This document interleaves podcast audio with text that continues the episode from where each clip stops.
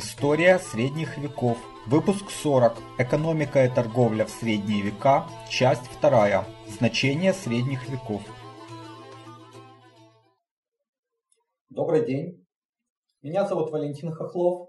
И это очередной выпуск, наверное, уже завершающий выпуск цикла об истории э, средних веков. А в прошлый раз мы начали говорить об экономике и торговле в этот исторический период. И я высказал гипотезу о том, что экономический рост, который начался в XI веке и продолжался до середины XIV века, стал причиной демографического э, роста, бума, урбанизации, а также о том, что развитие торговли было вызвано как раз э, экономическими, а не военно-политическими успехами. А, в качестве иллюстрации э, этой гипотезы, на которую э, ссылается и Кэмерон, а я напомню, что вот э, книга Ронда Кэмерона является основой для этих двух выпусков. А также косвенно ее подтверждает Анри Пирен, который написал фундаментальную работу о истории городов Фландрии так вот, э, э, собственно, Пирен говорит о том, что фламандские города в высоком средневековье славились текстильной промышленностью, а источником сырья для нее в первую очередь была овечья шерсть из Англии.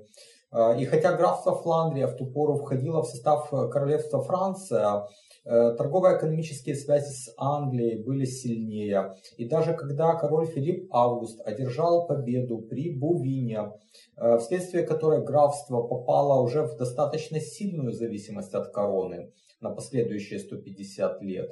Жители фламандских городов по экономическим причинам больше тяготели к Англии, и это в полной мере проявилось в начале Столетней войны, когда английский король Эдуард III имел очень большую поддержку в этом регионе.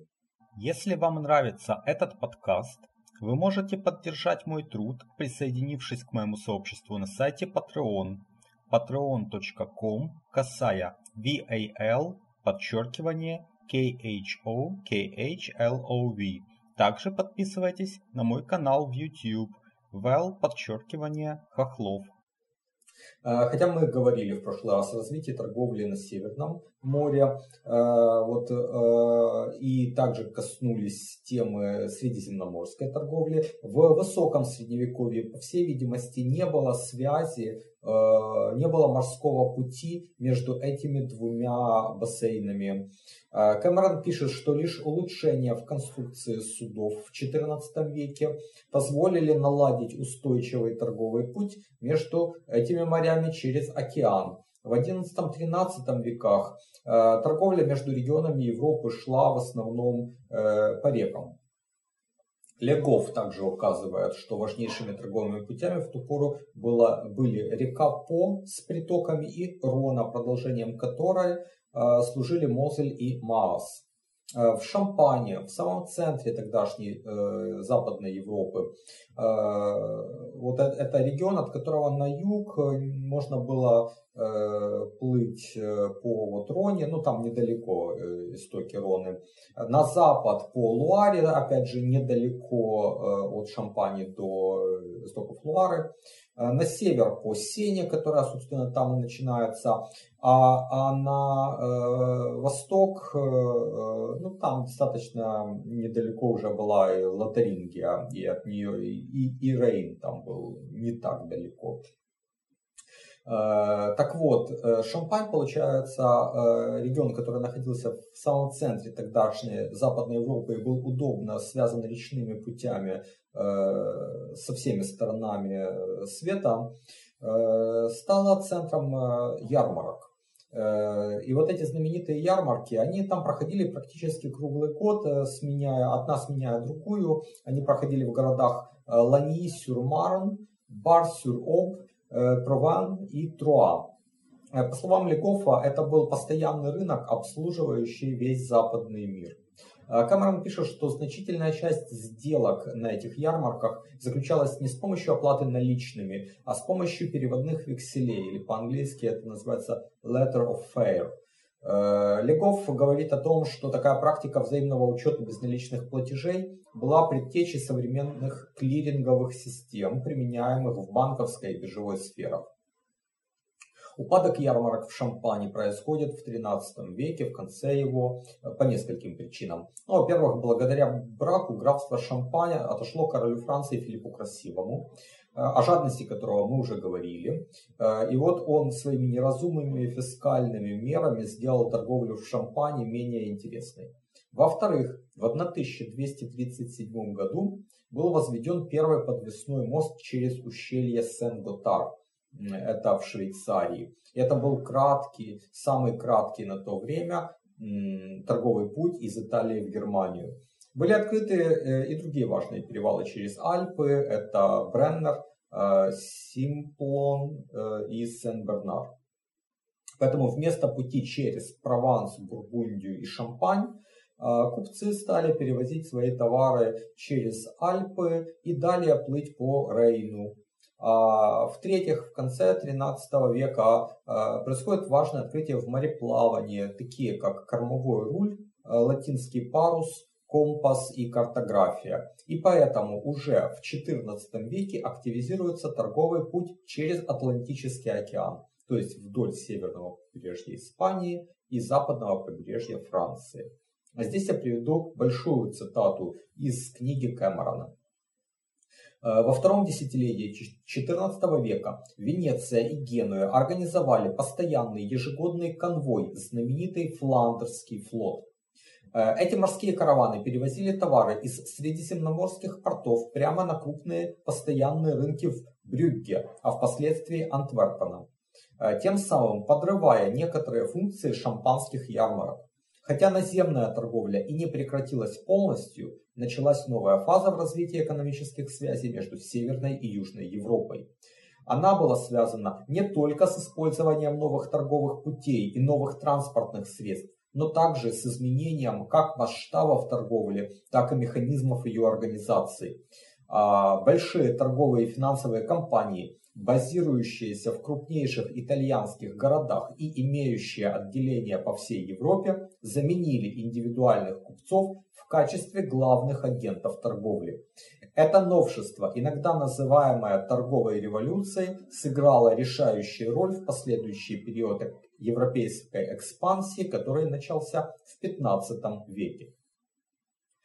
Расцвет торговли на Балтике и в конце высокого средневековья а, прочно ассоциируется с Ганзой, торговым союзом э, городов Северной Германии, а затем и других стран Балтийского и Северного моря.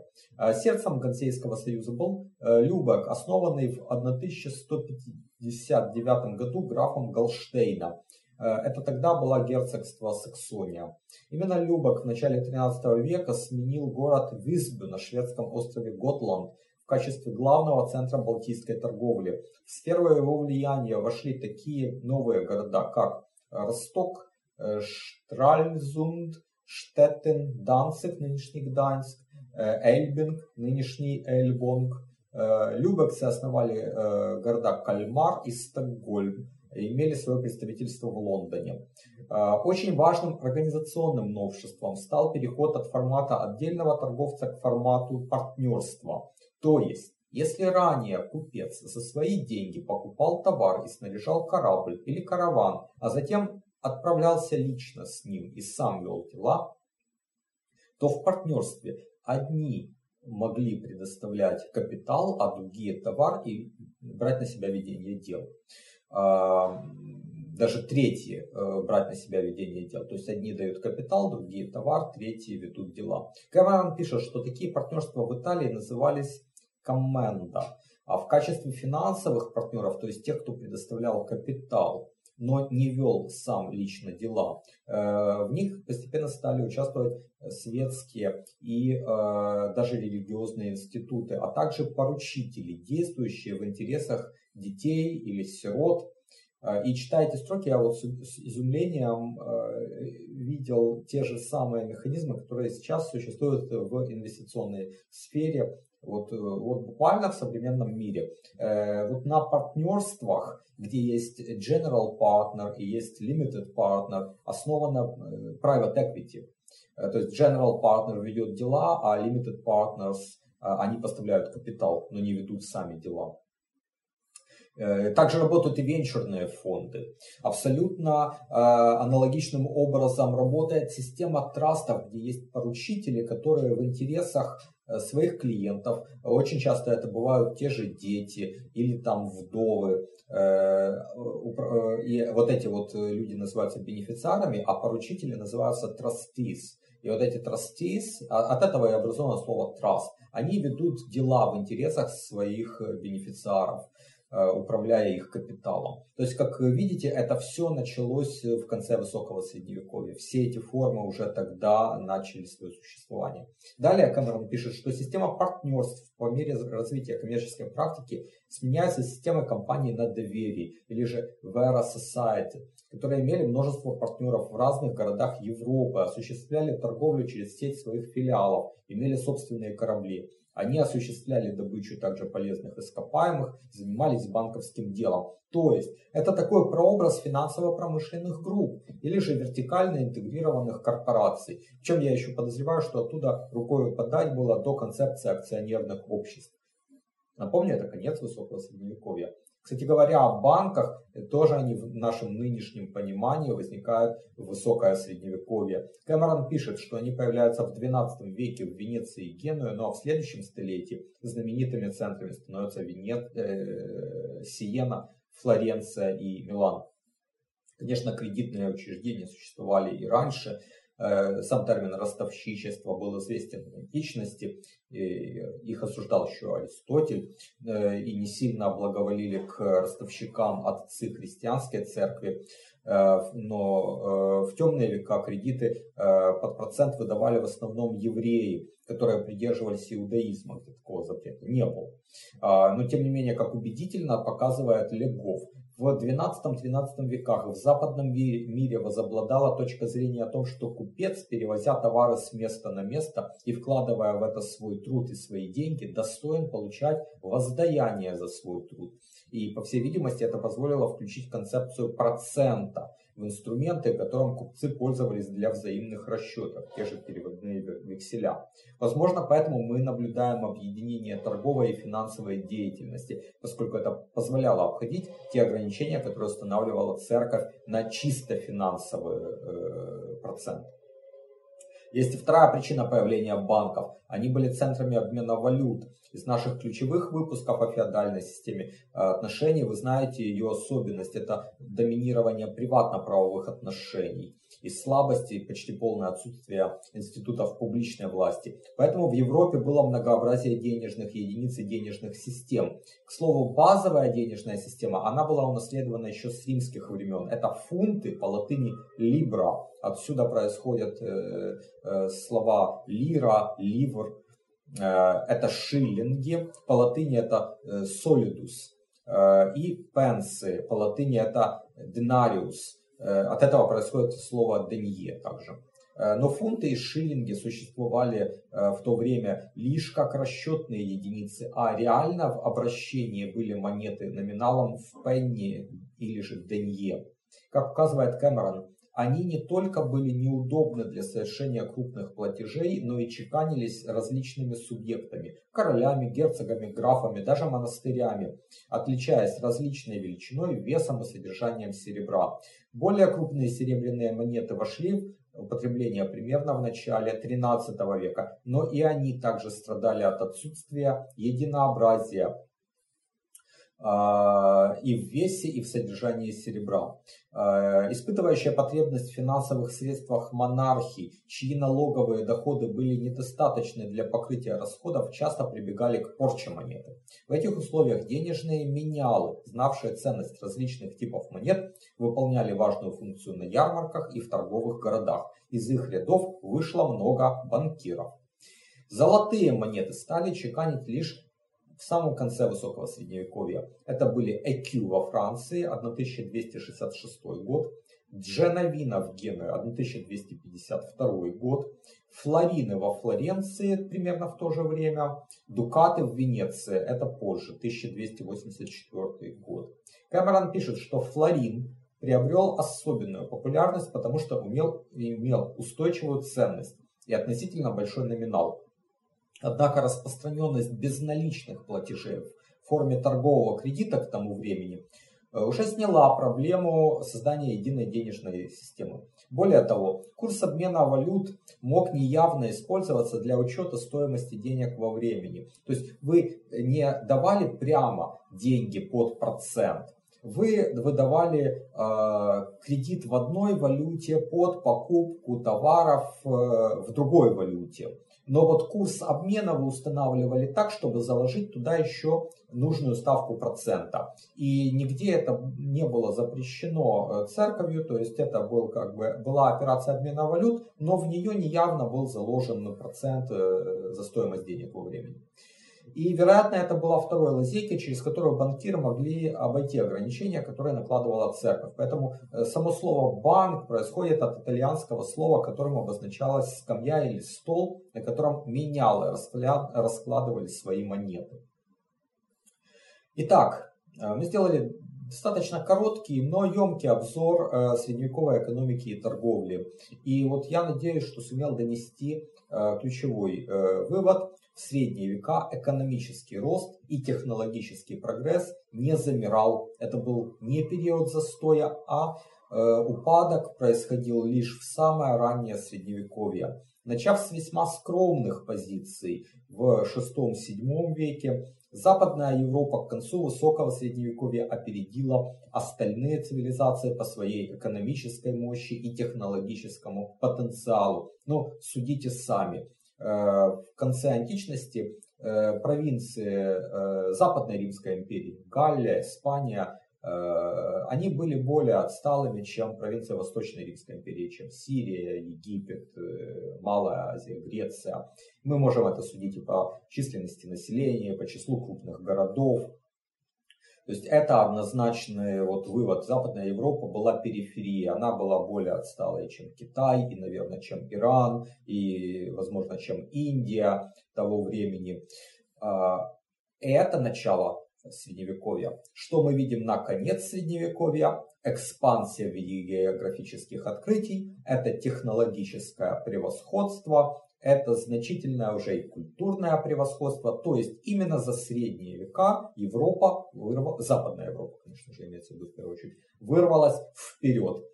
И благодаря этому начался период великих географических открытий, затем эпоха просвещения, а за ней промышленная эволюция. То есть все предпосылки были заложены в средние века. Именно это был период, когда западная цивилизация вырвалась в мировые лидеры.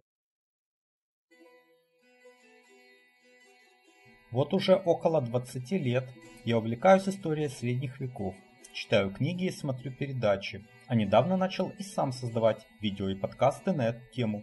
Это мое хобби, и я создаю контент совершенно бесплатно. Но если у вас есть желание и возможность поддержать мой труд материально, то присоединяйтесь к моему сообществу на сайте Patreon. Оно называется по моему имени Вэл Хохлов.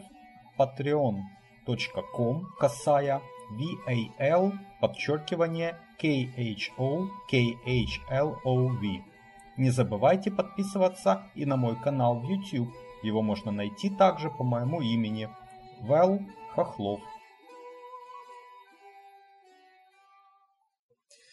Ну и в завершение данного цикла давайте подведем его итоги а именно кратко перечислим те мифы и заблуждения Средневековья, которые, я надеюсь, были развенчаны и представим подлинную картину того времени. Итак, первый миф. Римская империя пала под ударами варваров и общество деградировало. Как мы уже убедились в первом выпуске, Римская империя деградировала из-за неразумной социально-экономической политики, проводимой ее руководством в III-IV веках. Кроме того, сыграло роль похолодания, которое наблюдалось с IV века. Оно нанесло серьезный удар по аграрной экономике. По всей видимости, это же вызвало миграцию варваров на юг. Варвары же не оказали никакого существенного влияния на жизнь общества. Вот, например, в VI веке, опять же мы это видели, оно продолжало жить так же, как и в римские времена, по тем же законам и обычаям.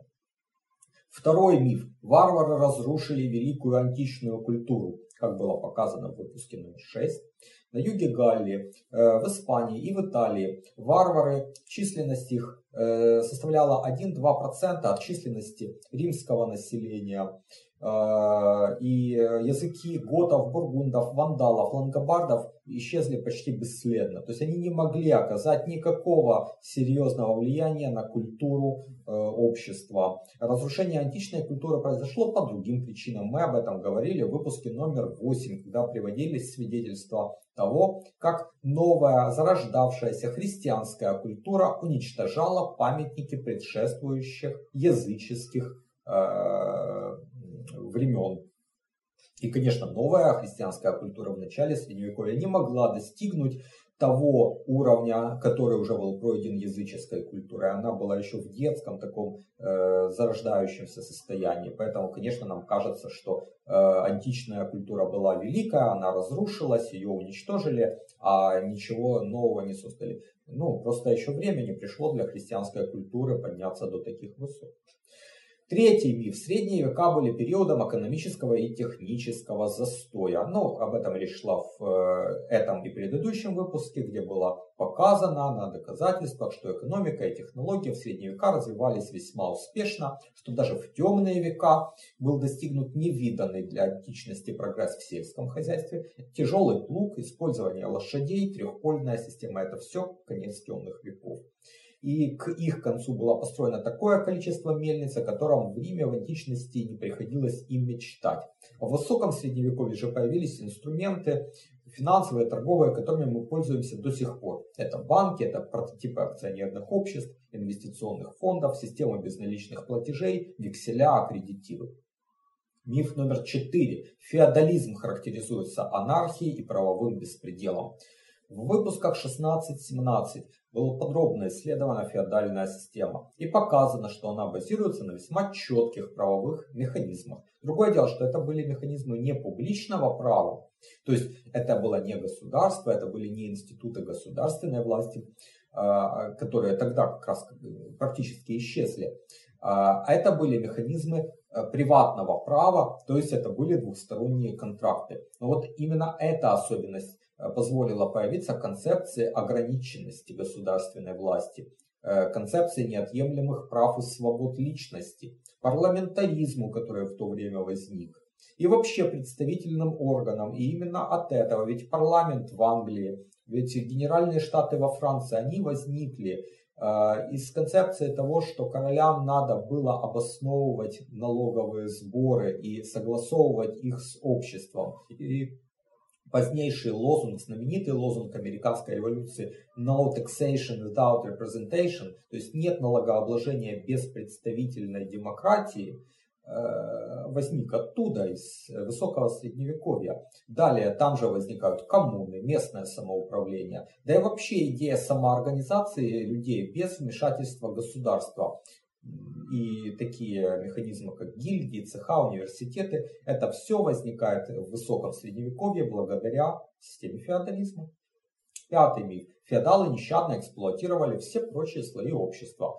Но э, это не соответствует действительности. Э, феодальная система, как я уже сказал, была основана на взаимных правах и обязанностях. А вот ценность того или иного ресурса в контрактной системе определяется э, его редкостью, э, и определял ее рынок. То есть мы видели, что в конце темных веков, когда потребность в безопасности стала очень цениться высоко, то многие алладиальные собственники передавали свои земельные наделы тем людям, которые могли защищать их с оружием в руках. И тут же взамен свои наделы получали, но уже не в качестве аллотов, а в качестве бенефиций или феодов. И таким образом они должны были что-то давать сеньору. То есть сеньор давал им безопасность, а они взамен ему давали что? Труд или продукты своего труда, то есть барщина или оброк. И в высоком средневековье ценность услуг по безопасности падает. Э, и поэтому мы наблюдаем сокращение феодальных повинностей и улучшение благосостояния крестьян. Шестой миф. Средние века – это время диктата церкви, торжества мракобесия и упадка науки. Ну, состояние церкви мы в трех выпусках исследовали детально, что это было в шестом-восьмом веках, в восьмом девятом веках, даже в восьмом-десятом и в одиннадцатом-четырнадцатом. Это все очень разные периоды развития церкви. Если вначале она была э, децентрализованы, если епископов выбирали э, прихожане вот, города, метрополии, то затем короли императоры имели решающее влияние на их назначение, а вот с 11, даже скорее с 12 века, когда папы выигрывали борьбу за инвеституру, то уже начинается э, такая независимость церкви и ее даже доминирование а иногда и над светской властью. Но это продолжалось не так долго, потому что уже в XIV веке папы проигрывают королям Франции и попадают в авиньонский плен. К тому же с конца XI века начинают развиваться университеты, которые изначально поощряли критическое мышление и ставили поиск истины выше буквального следования теологическим догматам. Именно там, в высокое средневековье, э, зарождаются все методологические основания современных науки и образования. Миф номер семь. Феодализм был побежден третьим сословием, буржуазией. А, это крайне неудачное упрощение, да, его используют многие историки, но я категорически с ним не согласен. Почему? Потому что феодализм на самом деле э, сменился и был побежден абсолютизмом, абсолютной монархией, когда короли смогли восстановить систему государственной власти э, с собой во главе и заменить этой системой государственной власти предыдущую систему феодальных контрактов. Начало абсолютизма мы видим во Франции в правлении Филиппа Красивого, который опирался уже не на знать, а на чиновников-легистов. Но затем, правда, феодализм отыграл позиции в течение Столетней войны, э, уже короли не были такими полноправными, как Филипп Красивый, но с 16 века, с Франциска I Франции, с Генриха VIII в Англии, с Карла V в Священной Римской империи, он же испанский король Карл I, э, монархии опять э, взяли себе всю полноту государственной власти, а феодальная система была окончательно демонтирована, короли стали абсолютными монархами. И вот буржуазные революции везде, во всех странах боролись не с феодалами и не с феодализмом, а именно с абсолютной монархией, э, с абсолютизмом. Они стремились ограничить власть королей и вписать ее в систему ограничений, либо же вовсе заменить ее республикой, и в этом как раз был некий механизм даже э, возврата, некий элемент возврата к прошлой феодальной системе, ну не полностью, но к ее элементам, к контрактным отношениям, взаимным правам и обязанностям. Э, восьмой миф. После долгой ночи средневековья, благодаря возврату к культуре античности, наступил новый расцвет в эпоху Возрождения. Ну, во-первых, никакой долгой ночи средневековья не было, как мы уже убедились. И в темные века и высокое средневековье мы наблюдаем открытие, улучшение, усовершенствование, то есть непрерывную эволюцию. Хотя это было не всегда и не везде в тех сферах, которые были особо сильны в античности. И поэтому нам кажется, что что-то пришло в упадок. Но в других э, вещах, наоборот, был замечательный прогресс. Но я не буду спорить э, с тем, что эпоха Возрождения действительно открыла новые горизонты в живописи и скульптуре, которыми до того Средневековье не славилось. Она также вернула гуманистический пафос, который предыдущим э, периодам средних веков не был свойственен. Э, но не случайно Хёйзинга называет эпоху Возрождения осенью Средневековья. Дело в том, что ей предшествовала Великая чума середины XIV века. Наступило очередное похолодание, экономическая стагнация, темпы роста населения замедлились, и во многих отношениях расцветом западной цивилизации было как раз высокое Средневековье, то есть 12-13 век. А их уровень был превзойден в Западной Европе лишь затем в 18-19 веке. Наконец, самое главное, что дали средние века нашей цивилизации. Это то, чего не было в Древней Греции и Риме. Это то, что в полной мере не развилось в других цивилизациях. Это понятие об индивидуализме, личной свободе, неотъемлемых правах. Во многом эти вещи были привнесены Э, из германской общины в противовес римскому праву и античным традициям общественной жизни. Примат приватно-правовых отношений в феодальном обществе дал нам понятие взаимных прав и обязанностей, принципы рыцарской чести, геральдика, проявление индивидуализма – это все звенья одной цепи. Э, в то же время возникают примеры самоорганизации общества без государства, городское самоуправление, гильдии, цеха, университеты, рыцарские и монашеские ордены. Без этого невозможно представить себе нашу нынешнюю цивилизацию. в течение 40 выпусков. Э, перед нами пробежали э, события 850 лет от конца Западной Римской империи до завершения Высокого Средневековья. Мы рассмотрели особенности жизни общества, культуру, науку, философию, экономику, социальные институты. И я надеюсь, что мой рассказ был для вас полезен и интересен, что вы по-новому открыли для себя средние века и теперь видите в них период, который сформировал базовые основы нашей цивилизации. На этом мне остается лишь поблагодарить вас за внимание и попрощаться с вами в рамках этого цикла. Э, далее, может быть, будут другие темы, другие выпуски. Возможно, это будет история э, Англии и Ирландии или история Испании, то, что не вошло в этот цикл. Э, ну и к тому же у меня есть еще идея сделать довольно большой цикл об истории Византийской империи. Ну а цикл об истории средних веков на этом завершен. Еще раз благодарю вас за внимание и до свидания.